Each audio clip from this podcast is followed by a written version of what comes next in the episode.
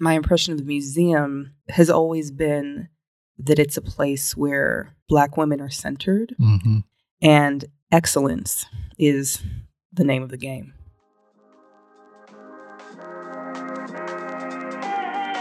Black creativity is unstoppable. The Studio Noise podcast takes you into the studio with black artists and creatives making the art that moves the culture. You get to feel all the inspiration, technique, and passion behind the people making paintings, making sculptures, making prints, making noise. It's the Studio Noise podcast with your host, Jamal Barber. It's the noise. Yes, it's your boy Jay Barber. You don't get to be the cream of the crop, the top dog by accident. A reputation is earned over time.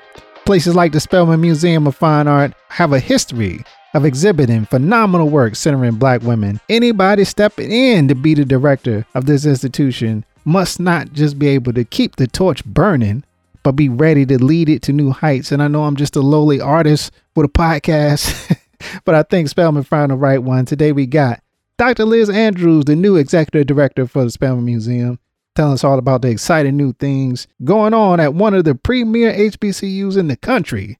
We recorded live from the museum with the recent show by Lava Thomas called Homecoming. You know we talk about it. You know your boy get into the details of it. The upcoming show, The Black American Portraits, on the way in February. And it's going to be amazing. We talk all about that too. Plus, we going to talk about what an artist gains by being absolutely authentic the power of museum acquisitions, the meaning of portraits, all that good art talk that you come to know right here on the Noise, the Studio Noise, the voice of black art. Follow us on social media at Studio Noise Podcast on the IG. Hit the website www.studionoisepodcast.com. Hit me up for feedback on this series of episodes we've been doing. Last week we had Cal Coleman of Art Fields. Before that we had Bahama Piku and Stephanie Fleming talking about Adama whether it's a historic institution, a brand new innovative museum concept, or an arts organization giving money out to the people, artists are interacting with these organizations and they help shape our careers. And so we got to talk about how we're working with them, how they work with us, and how we work together for all of us can sustain ourselves. Most of all, we got to know how do we get to success? What's your version of success is? So we definitely want to make sure we cover all the bases, put some of this stuff on your radar, get you to thinking new thoughts. You know what I mean? Like, cause that's all we can do. Look back, take in all this information, and then take advantage of it. I want y'all to succeed out there. And so this is how we do it by talking about it. So any feedback y'all got for these list of episodes, give me more suggestions. Let me know you got follow up questions. We'll hit some of these people back up and get them back on the line. Make sure we all understand where we're going in the new year. I hope y'all appreciate it. If you like the noise or you love it, please rate, write a review wherever you listen to this podcast. Why not, Joe? Get us pumped up in the charts. Let everybody know about the noise. I sure do appreciate it. If you really like it, really love it, want to make sure we keep going, go on there, join our Patreon. The link is in the show notes. Every little bit that you give helps keeping me building this archive of the best in black contemporary art that's out there right now. Why don't y'all check out the fam at Black Art America Gallery?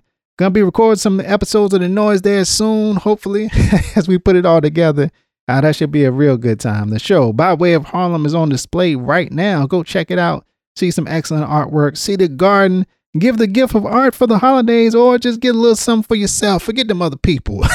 get you something nice for yourself, yo. That's www.blackartamerica.com.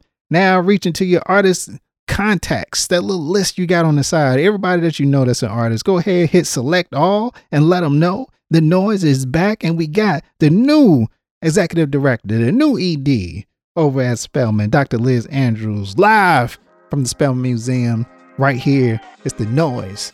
Yes.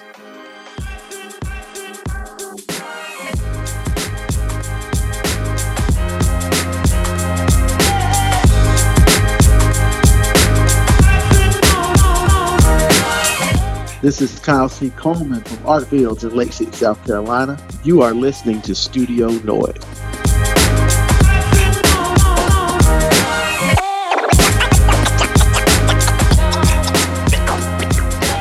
Right, yes, it's your boy Jay Barber, Studio Noise, the voice of black art, always bringing you the very best in black contemporary art. And you already know I said it so many times on the podcast, one of the jewels of Atlanta, is right here at the Spelman College Museum Fine Art.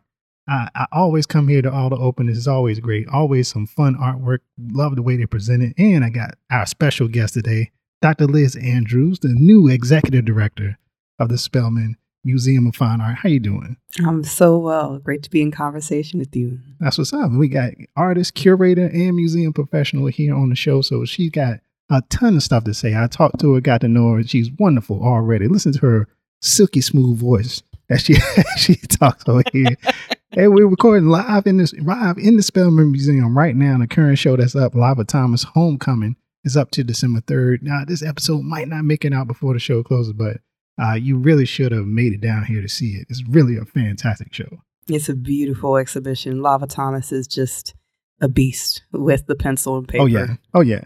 Um, one thing I always tell um, when I when I describe the show to people, like one, it's a wonderful show, and two, as an artist, I just think how many pencils did she go through to How make this?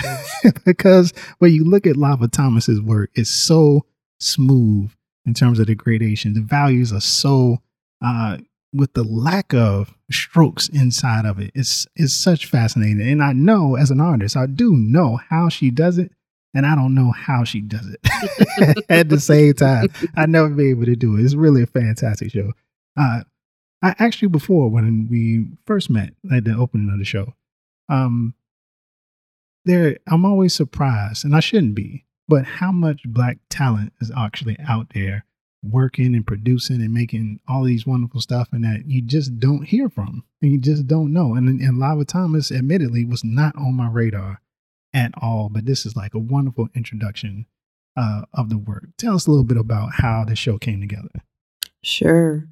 I think that there's a really beautiful tradition at Spelman Museum of doing exhibitions, especially solo exhibitions, of artists who are just on the brink of blowing up and becoming superstars. Mhm. And so Lava Thomas, she's more well known on the West Coast. She's based out of California. But I'm really happy that she's come here because, especially the mugshot portraits. Mhm. So there's three bodies of work in the show, and I think the one that people are drawn to the most are women of the Montgomery bus boycott. So after the election of the 45th president, like so many of us, Lava Thomas wanted to do something. And she wanted to do a series of portraits. She's a portrait artist of women activists. And so she found these mugshots. And of course, everyone knows Rosa Parks, her famous mugshot, but she found that there were so many women who were really the crux of the movement. I mean, Jo Ann Robinson was the organizer who originally had one day boycott that turned into the historic boycott, the longest boycott in American history, invited Dr. King. And her and so many women were the ones who kept it going. We often celebrate single heroes. And what Lava does with this body of work is takes these images that were made at a moment when these women were being criminalized. Harsh light, many of them were faded, many details missing. And she just takes them and not only makes these beautiful portraits, I mean, seeing them in person, there's nothing like it between the texture of the fabrics, their gazes, hair. It's all such incredible detail. But by creating these beautiful portraits, she makes their stories visible. Many of the descendants of these women didn't even know that their ancestors had participated Wow. in the boycott. So it really is fitting that the title of the exhibition is Lava Thomas Homecoming because the portraits came home originally to Montgomery, but also are coming home to their rightful place in American history where we can celebrate the stories of everyday people through incredible art. Yeah, and I think that's one of the fascinating parts about it is that these you're so used to seeing portraits of, and speaking of the Obamas we were talking Mhm. about before, excuse me, and Ashley and Amy Sherald and all this other stuff. Like, but these are just not just the regular folks, but the folks behind the folks that we know. Like we know like kind of the figureheads of all these um, you know, operations that they had in the South to to fight against racism. But we don't always see the people that participated presented in this light. You know, I think that's a wonderful thing to be able to see. It's so true. And I think it's such a beautiful show for Spelman in particular because it's really about the power of women in collective activism. Mm-hmm. Again, I think taking away the lesson of social movements are not just built on sound bites and speeches of individuals, it's really about regular people coming together and doing very brave things. I mean, at the time of the the Montgomery bus boycott, these women were risking their lives, their reputations, their jobs, their, you know, some of their families really discouraged them from participating because there was no guarantee that it was going to work out. Yeah. So it's it's a really incredible lesson for the young women that we're training here at Spelman, as well as the general public to see history visualized in a different way. And I know during the opening reception, some of the families of like some of the people pictured got to meet Lava and come and be with the portraits. That's had to be something that Oh yeah, that was probably the highlight for everyone between the students being able to engage with Lava Thomas. She was so generous with her time and energy. And then we had about 45 of the descendants of the women in these 13 portraits that are here. So that's really speaks to legacy. hmm Yeah, and the, and we were talking before, but the one that is not here at, Oh, the yeah. African American Museum there, there is one. Arts and Culture Yeah. at DC. That's right. They ain't want to come up off it.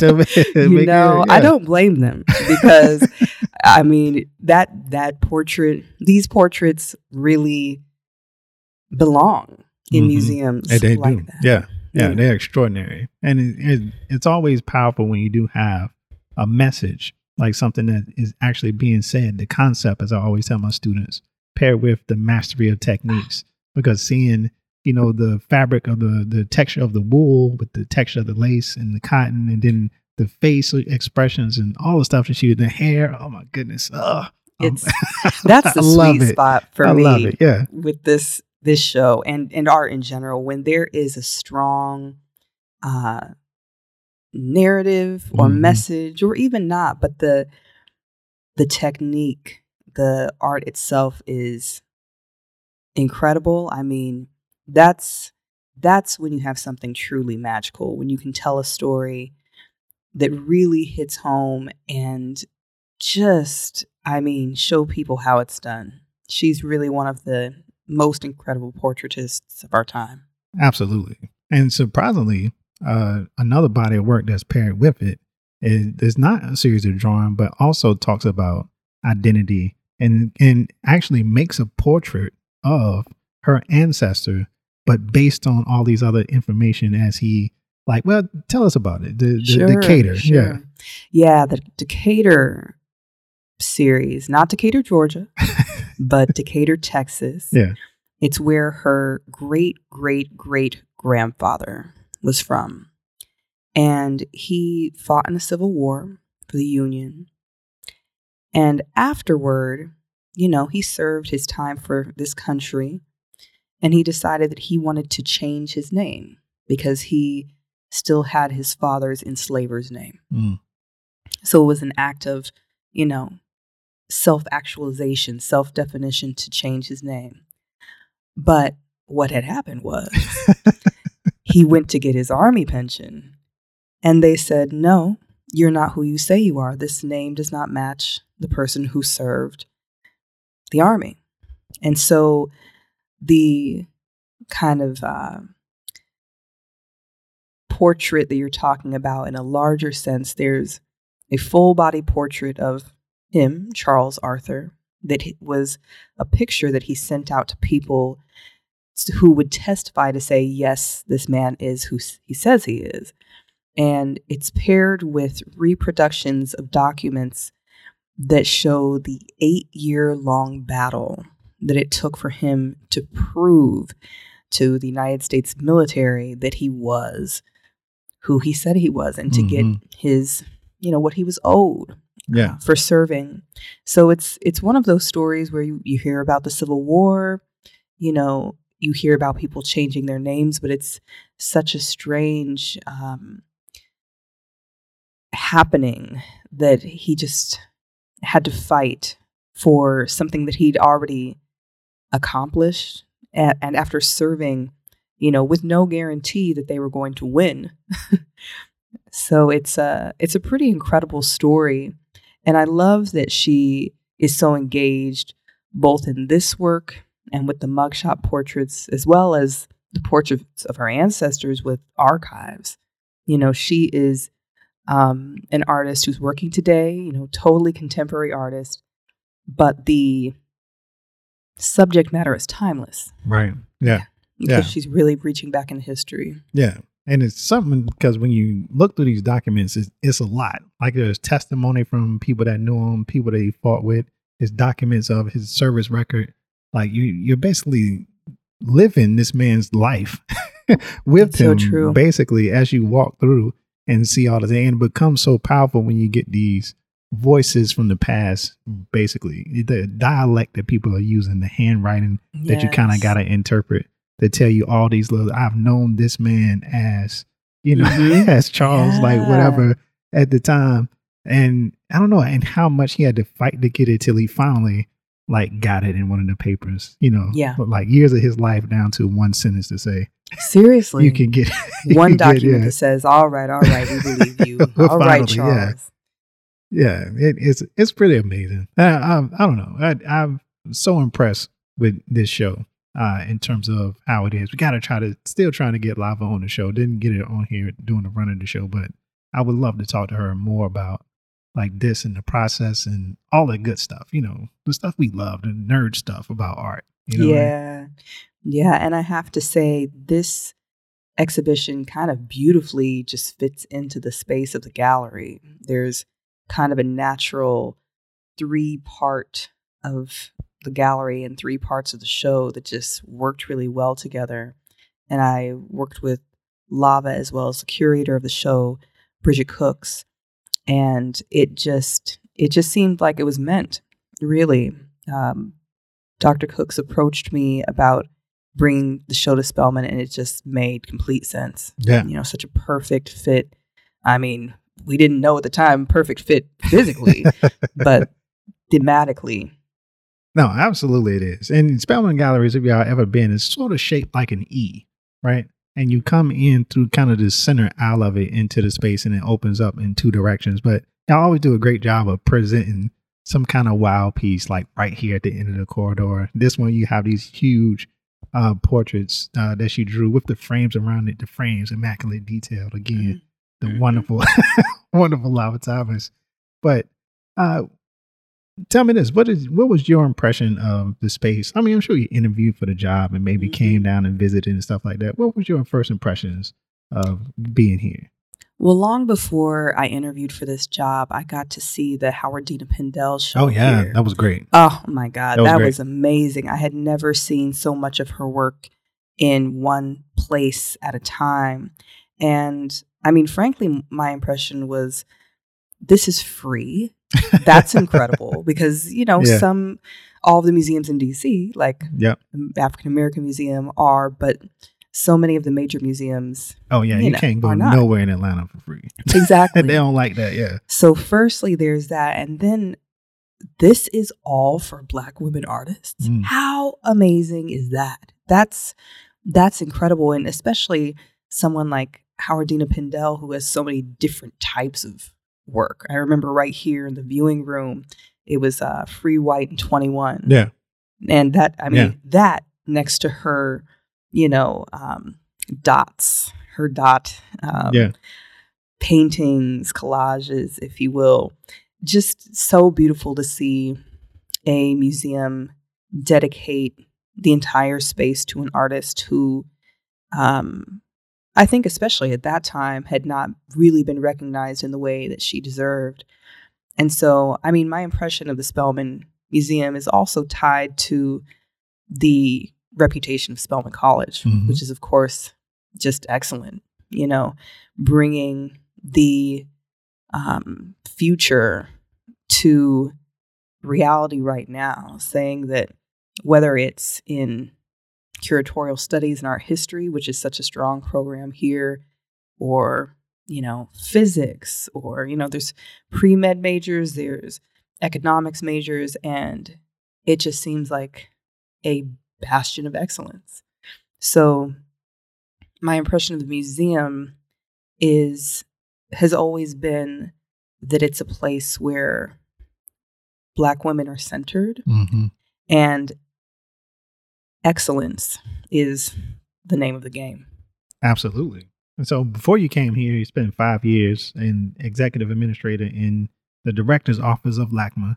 That's Right. right. And and we don't often get to talk to the people that are like in these like major institutions that we do, like behind the scenes. Mhm. Like give us a sense of what the conversations are like at a place like LACMA. And like you know, you doing the curatorial stuff and you like looking at artists and bringing artists in and working with them. Like what is I don't know. I don't know exactly what the question is, but it's like, what is the vibe there? Like, I really Sure, want to know because there's so much we don't know. You know, I feel like my situation was very unique because essentially I was brought in as basically the assistant to the director, but I was fortunate to work with um, one of the greatest directors, museum directors of our time, Michael Govan, who um, is always looking for ways to push the boundaries. hmm So from the moment I got there, I was doing more than just, um, you know, scheduling meetings and whatnot. So I'll say when 2020 rolled around and every institution and brand on the planet was suddenly being asked, What are you doing? Yeah, What yeah. are you doing for people? you know, for Yeah. black people, for queer people. Like, what are you doing, you know, when it comes to social justice? So, luckily, we'd already had the Obama portraits on the schedule, and it had been uh, thankfully delayed. Actually, it was supposed to be on view during 2020, but it ended up falling in November of 2021. So, that gave uh, my co-curator Christine Y. Kim and I about a year to put together a companion exhibition, and this came out of conversations about, you know, the shows, the exhibitions, as well as the collections of major museums are notoriously exclusionary. Hmm you know so people like howardena pindell and so many of the artists that have long been celebrated by places like spelman college and clark atlanta across the way you know hale woodruff charles Mhm. white elizabeth catlett those people suddenly many museums were scrambling Mm. to acquire Right, works Right. Trying to fill in the blanks. Yeah. trying to fill in the blanks Yeah. when you know these are artists that were excluded and i would say lacma has a better history than many other museums but we went on a acquiring mission so there were 140 works in that presentation and 70 so half were new acquisitions Wow.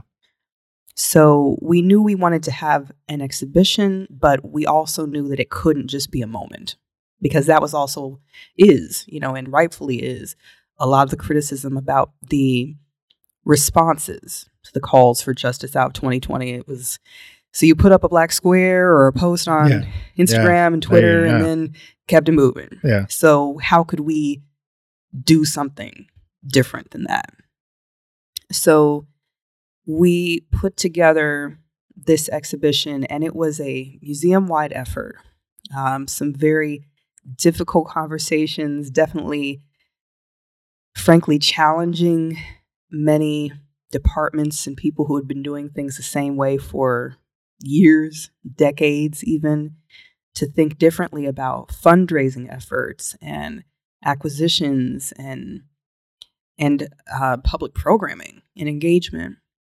So I would say there's no set way of um, speaking behind the scenes at these museums. And I, I think I was in a very unique situation because I worked for a director in a museum that was open to Mm-hmm. really thinking about its position, at least as far as this exhibition was concerned. Right. Yeah.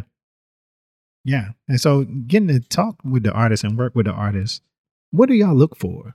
Like behind the scenes when you do think about like these 70 acquisitions, like hmm like are you looking for uh obviously big names, people that are proven like over time.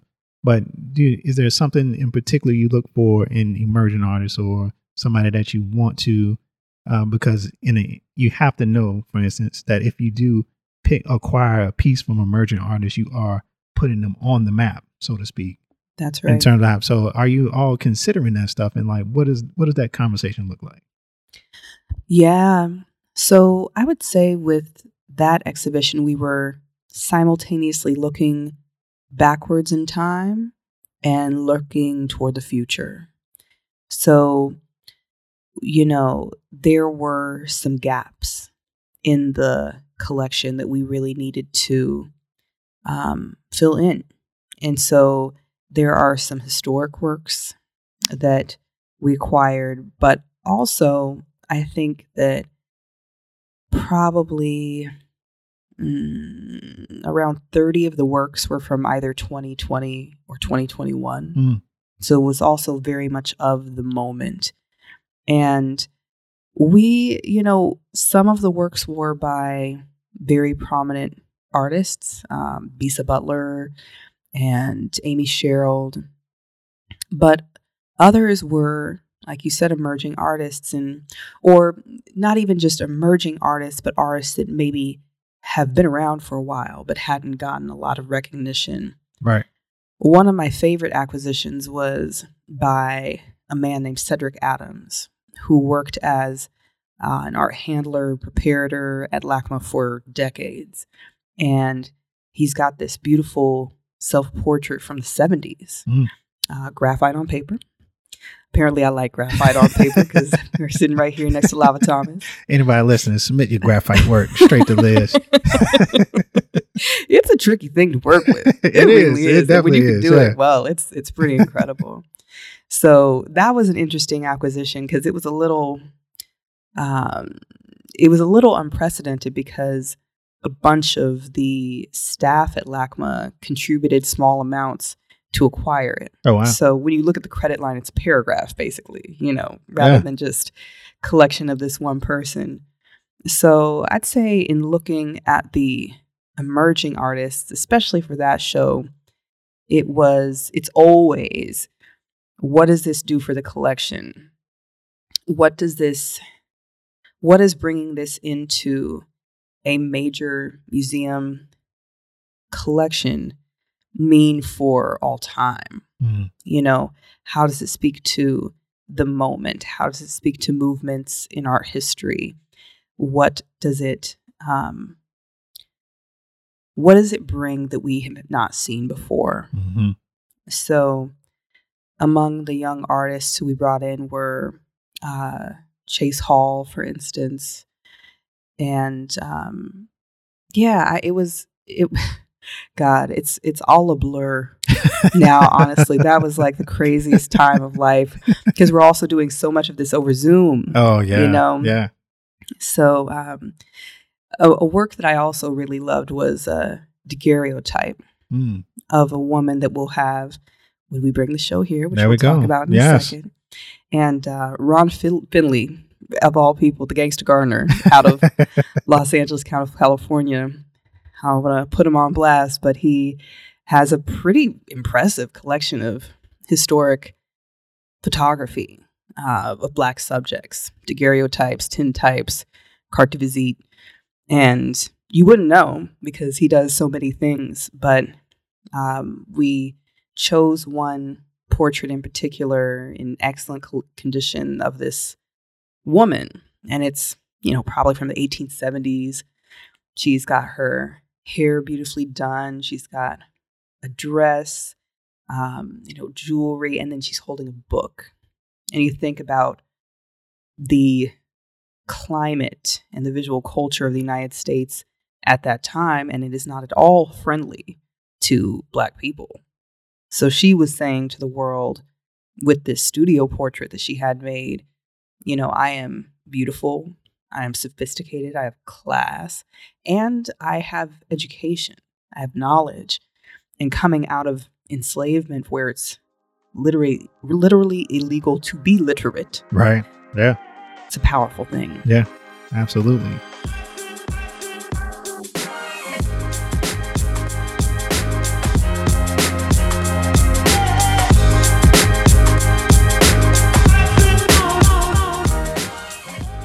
Hey everybody, this is Bisa Butler, and you are listening to Studio Noise Podcast.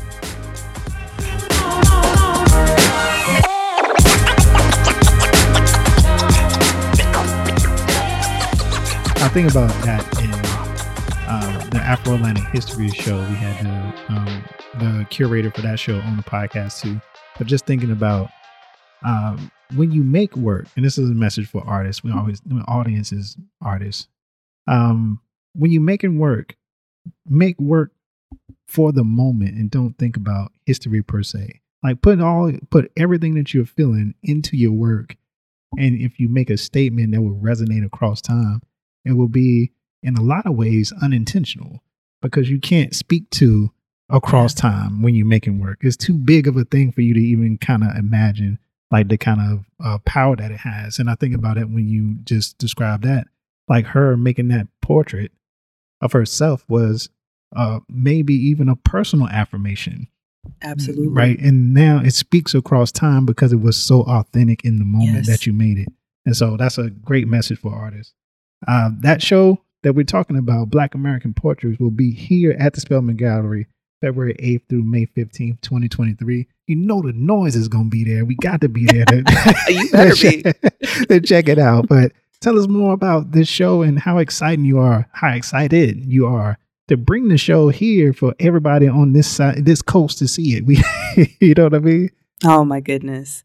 I was just um, doing some some of the final layouts and everything this week, and I'm I'm really being able to start to see it, you know, in the space. Mm-hmm. And I have a feeling that it will feel much more, in some ways, reverent here. Mm. Um, the gallery that it was in at LACMA, the Resnick Pavilion, is beautiful, beautiful um, white walls, light colored concrete floors, and a whole wall of windows. So very airy. And it's you know it's got a California vibe. Hey, you it know. feels like it feels like It's it's, LA, near the ocean. Yeah. It's like you know it, it's a beautiful kind of white cube. Exactly. For Leave here and go surfing on the beach or something. you can. and here, you know, just being on the hallowed grounds of the AUC at Spelman, there's such a deep history. And I mean, literally, when you walk in, there's these gorgeous brown cherry wood floors Mhm. where you can see reflections of the art in. And that kind of um, U or E shape that you were talking about, it also feels just very reverent. It Mm. feels like you can walk in here and any direction you go, you will find something amazing. So having it here in the space, I think will be beautiful because the the work is just spans across time. Mhm. I mean, there's a portrait from around 1790 all the way up to a painting that we're getting just for Spelman that will be completed this year in 2022. So it really is a history, an incomplete history nonetheless, because it's really focused on the Los Angeles County Museum of Art collection. But it's, you know, men artists, women artists, and trans artists, it's photographers, sculptors, painters, collage artists. And I'll say at LACMA, we really were inspired by David Driskell's Mm. exhibition in 1976, Two Centuries of Black Right, American yeah. Art, because he originated that show at Spelman, or Mm. sorry, at LACMA. I'm mixing up my museums. no, it started at LACMA and it did travel to the High Yeah. here in Atlanta. So it was in some ways an homage to David Driskell. And I think we're going even deeper this time in really centering Black women artists. Um, so when you walk through the door, you were talking about the two large drawings Yeah. on the wall that you walk in. When you walk into the gallery, you're facing north, and there's a huge wall called the signature wall. So that's that's the sight line that you it's your first impression when you walk in the gallery and so you always want to think about what that's going to be. And so for our presentation, we will have two enormous paintings by two AUC alums, two women. Oh, So side by side, we'll have a portrait by Amy Sherald, who graduated from Clark Atlanta University and Mhm. of course became a superstar after the commission of the official National Portrait Gallery portrait of Michelle Obama. So there will be a huge painting of surfers by Amy Sherald, right next to a painting by Calida Rawles, Mm. who graduated from Spelman College. Oh College. yeah. Ooh, love her work. It's, oh, God, another one Yeah. where you're just like, this isn't a photograph. How is this not a photograph? Yeah, tremendous. tremendous artist. And it's really special for Spelman because this is not a work that's traveling with the exhibition. This is a commission for Spelman College of this painting by Calida. And it will will be coming here on her 25th reunion year. So special. And so those two paintings side by side as the first thing that you see both about water, both by Black women artists who came out of this very space of Mhm. Spelman College. Both of them took their painting classes together, actually. They're contemporaries here at Spelman. So the first thing you'll see is not just the incredible history of Black American portraits, but also the influence of HBCUs hmm because right next to those two, to the left, you'll see a quilt by Bisa Butler, who went to Howard, Howard University. University. Yep. So I think that there's a special story that we can tell here at Spelman that is even deeper than the general message of the show. And that's that these, kind of going back to the thing about collective stories and collective action, it's not just about the superstar artists of Amy and Bisa and Calida. It's about that they came out of these communities that nurtured them as artists and nurtured them specifically as Black women artists. Yeah. That's amazing, yo. Uh, tell me a little bit about what your ideas of black portraiture now. I think uh, it's become a pretty popular um, presentation of black art in terms of having portraitures. Um, portraits of black people in various states of rest and doing and being um, with various backgrounds, you know, that we've all seen before. Like, what do you think about this moment in, in black art? Yeah, thank you for that question because there is certainly a moment happening right now where Black figurative art is in vogue. And in many ways, it's beautiful. And then in many ways, it's also curious because uh, galleries and collectors and museums who had no interest in uh, these types of renderings are suddenly interested.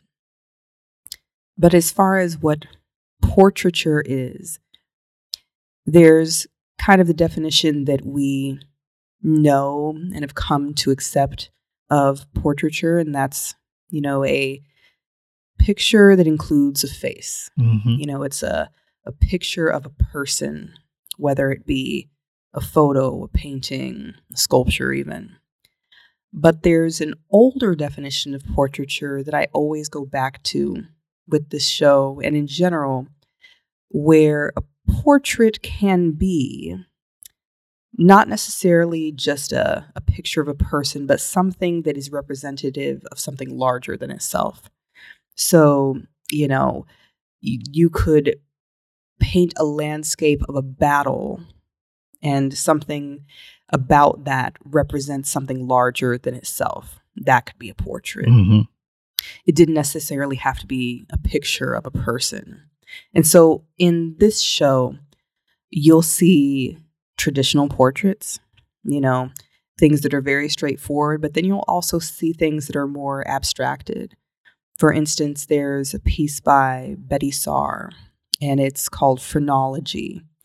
It's the uh, profile of a figure, and it kind of uh, the inner workings of this figure's mind.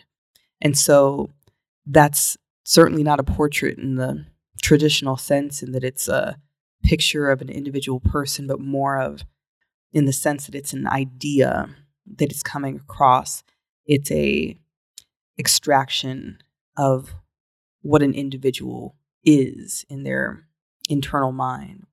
So you'll see many different things that um, really call into question what a portrait is. And I think that that's a really good thing for this moment in time, especially thinking about Black artists, Mm-hmm. because we are always pushing the boundaries, mastering forms, and then flipping them on their heads. And so this show will definitely have things that are probably surprise many people for their inclusion.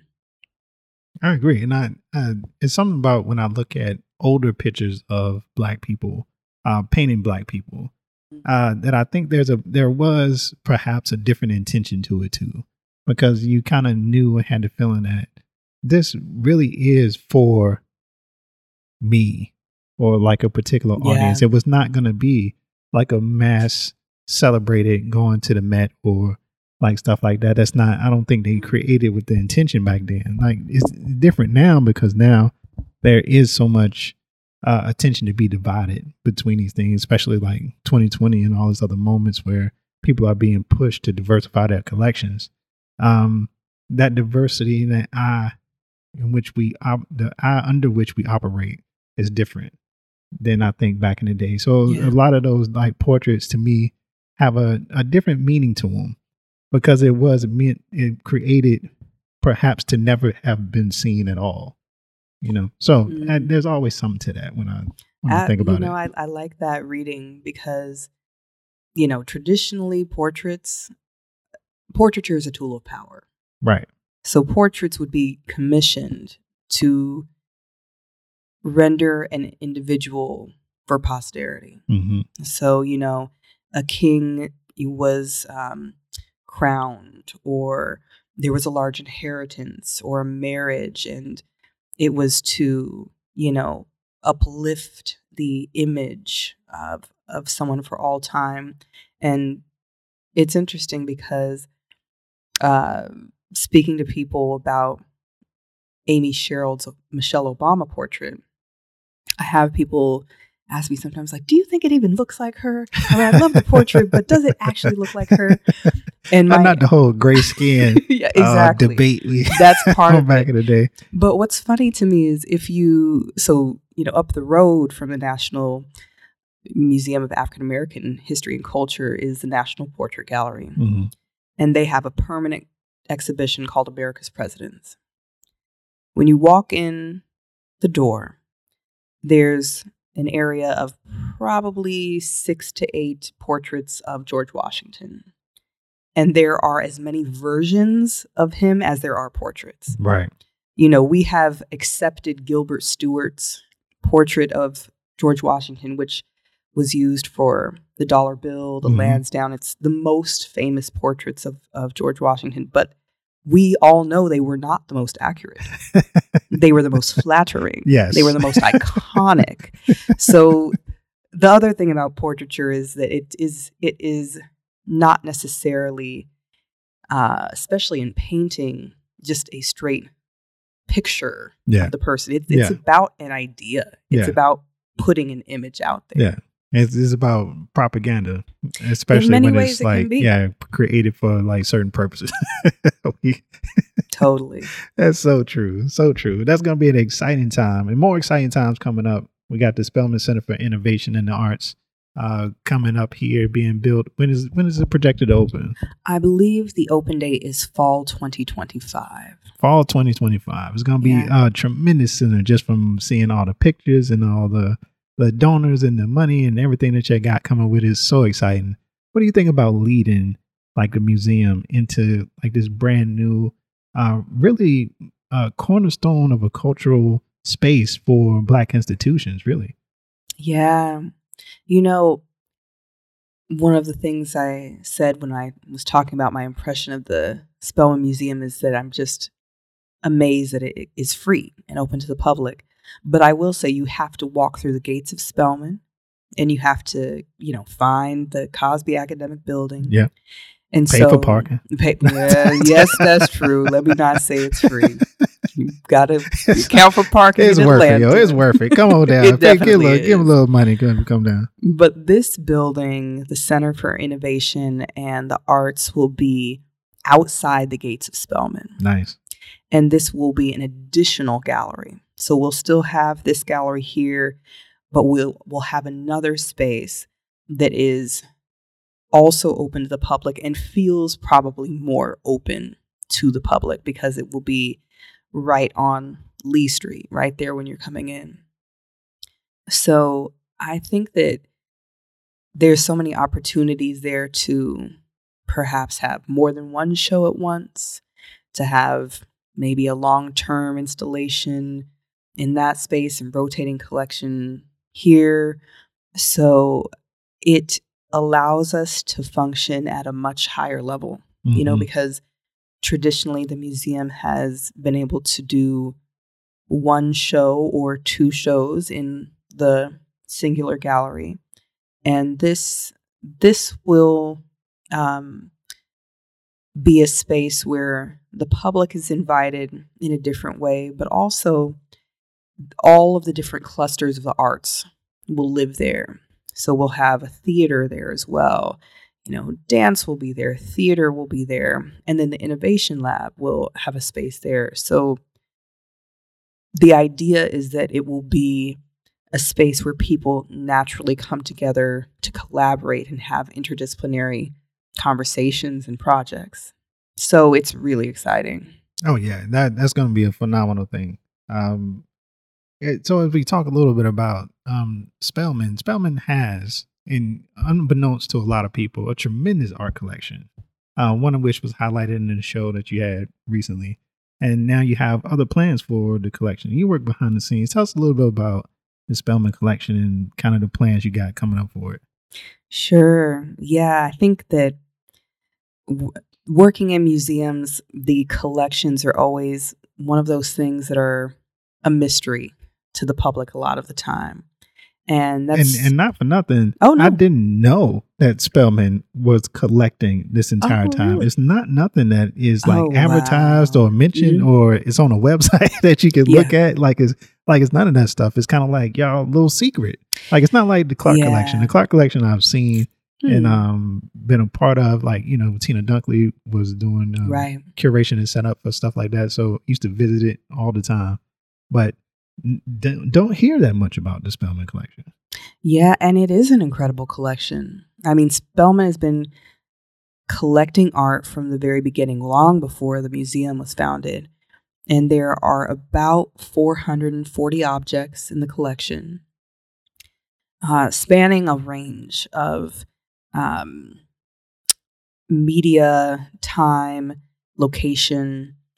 And so coming into this role, I've really wanted to prioritize the collection in a new way. So I think this is the first time I'm actually speaking about this publicly, but we were awarded a grant from the Mellon Foundation Nice. Art Museum Futures Fund. Yeah. And that's allowed me to create a new position of collections manager.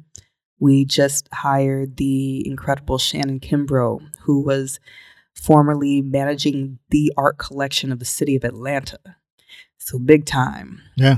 And it's really about a lot of the not so sexy stuff behind the scenes, like climate control and art storage and flat Right. files and you know, water for purification systems and conservation treatments. So right. humidity. yeah, uh, oh, humidity, yes. oh, which we have to worry about here. That's not the oh, same. oh yeah. It's not the same in It's California. Georgia, baby. It's Georgia. so, so, so it's all humidity. Different kind of uh, climate here. So I'm I'm really excited about that because we have um, an amazing partner in the AUC Art History and Curatorial Studies Collective. It's a major and minor and also classes of students from across the Atlanta University Center campuses who are really being trained to be the future of museums, galleries, of, of art historians. And so we have this captive audience of students as well as, you know, art students and this incredible collection. So I envision courses in conservation and that there aren't really anything there are no courses in conservation at any of Oh, the yeah, colleges that'd I know huge, of yeah. in, in Atlanta. That'd be period. huge. So that will be huge. And then we are in the process of treating many of the works for the first time in a long time, if not ever. And um, part of that effort, so you got to see the exhibition we had in the spring of 2022, Silver Linings, Mhm. which celebrated 25 years of the museum. We just turned 25 last year. And it was 40 works from the permanent collection, uh, primarily modern and contemporary African American art, male and female artists. You know, most people don't know there are three Benny Andrews Wow. works in Yeah. the Spelman collection. You Yeah. know, there were a couple Hale Woodruff drawings, but also, you know, an incredible Elizabeth Catlett sculpture, a Betty Blayton painting that will knock your socks off. So uh, that exhibition, those 40 works, or around that, will travel for the first time and go on national tour. So Silver Linings will open at Vassar College in the fall of 2023 and go to two or three other venues across the country and really tell the story of the importance of you know like i said many of these major museums are just now trying to catch up with places like spelman and clark atlanta. And these have been the repositories for artists who are now recognized as some of the masters of the 20th 21st century.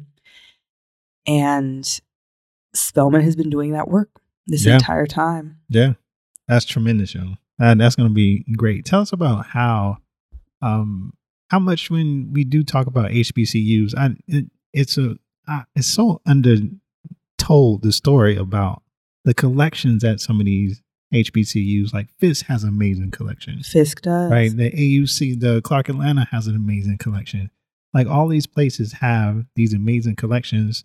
Um, tell us tell us what it would what it means for the university itself to be able to tour a Mhm. collection of of such tremendous value because we, we we hear these stories all the time about uh, you know such and such has these you know Hale Woodruff murals uh just sitting around you know being right. falling apart you know what I mean but you know they clean them up and put them in the high and people are lining up to see Right. like this amazing stuff that you know you here at Spelman and all these other colleges get to experience all the time, but not necessarily have the funding to do what you need to do with them. Does that make sense? Absolutely. There's a, a piece by Genevieve Gaignard, it's based out of Los Angeles. Um, it says, We are more than a moment. Mm-hmm. And I think that's that's the crux of it. It's going into the fact that there are deep, rich histories at these colleges, at these places that have been training, you know, lawyers, doctors, the um, you know, the professionals of generations. And art has always been a part of that effort. You know, we've always valued our own culture in these places. So I think that it's a real statement to the world to say, you know, if you want to see most of Selma Burke's sculptures, you need to come to Spelman. Mm-hmm. If you want to see everything that went into the Atlanta annuals, you need to go to Clark Atlanta. And so with this exhibition, I think there's a beautiful story to be told, especially going to a place like Vassar College, where they also have a museum. They've also been collecting from the very beginning. They were originally a women's college, but, you know, lo and behold, black people were not allowed. Wow, You ah, know? Go figure, yeah. Go figure. so, you know, I think it's it's a a beautiful thing to uphold the rich history of Spelman and art collecting, but also to enable spaces like Vassar College to say, you know, we really missed the mark. You know, we have uh, sordid past when it comes to not only Black artists, but Black students, you know, potential. So I think that audiences around the country will be able to really think about the impact of HBCUs across time. Absolutely. And so part of this is this interview is a part of uh, you know a series that I'm doing here. You know, trying something new with the podcast where we're talking about uh, the kind of interactions with artists and institutions and like what's being done, like whether it's the innovation through uh, something like Odama or if it's uh, the art fields and what they're doing with their competition. Uh, now, Spelman is a different kind of institution, um, historical in nature, still highly valued. What do you, what would you say to artists about how they should relate to an institution like this or any other kind of museum space uh, that's sa- sacred in a way in which we present it? I think that there are multiple ways of looking, and you can do that at the same time. So there's seeing the beautiful art on view, and then thinking about the context of who is the audience they are looking to reach here.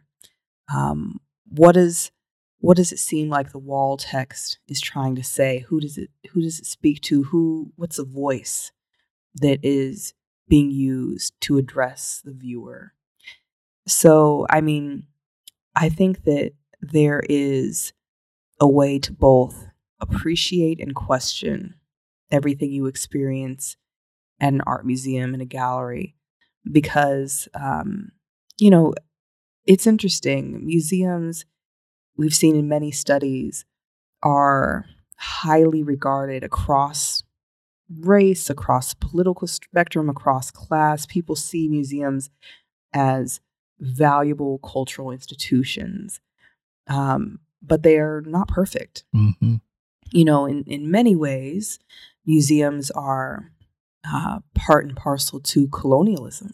You know, museums were originally invented to show the greatness of Europe and the objects of the other places on Mhm. earth and to kind of reinforce the hierarchy. So I would say, you know, question everything.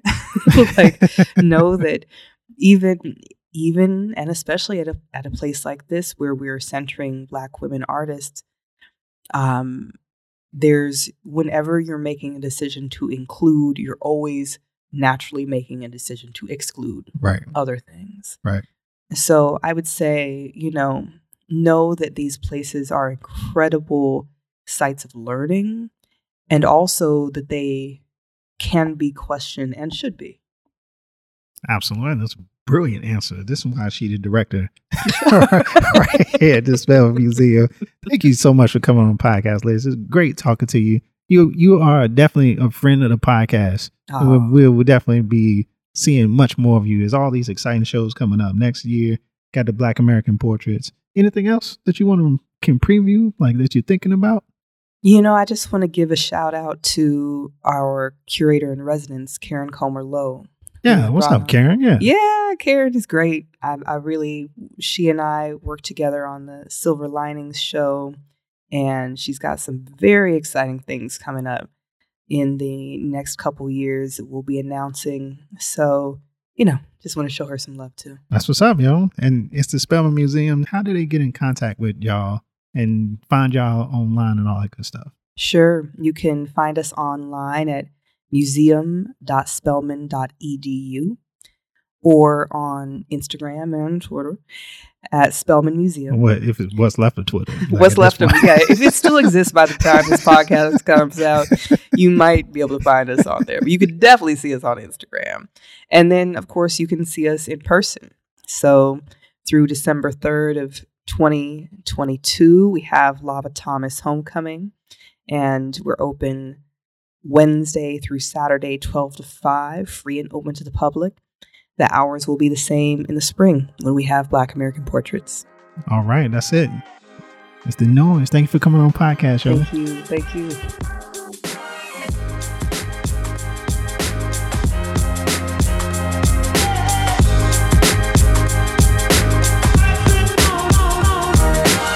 And that's it. Another episode of Studio Noise in the bag.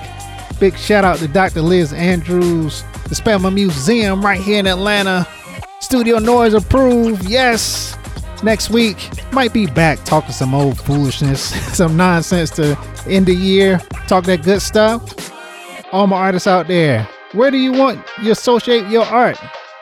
What institutions will help you push it to the next level? Think about it and then keep making that noise. Yes, it's nothing without the noise, baby. It's your boy Jay Barber, Studio Noise. See y'all next week. Peace. Thank you for listening to the Studio Noise Podcast. Subscribe wherever you listen to podcasts. Please take a second to rate us and write a review to make sure everybody knows about the noise. Follow us on Instagram at Studio Noise Podcast.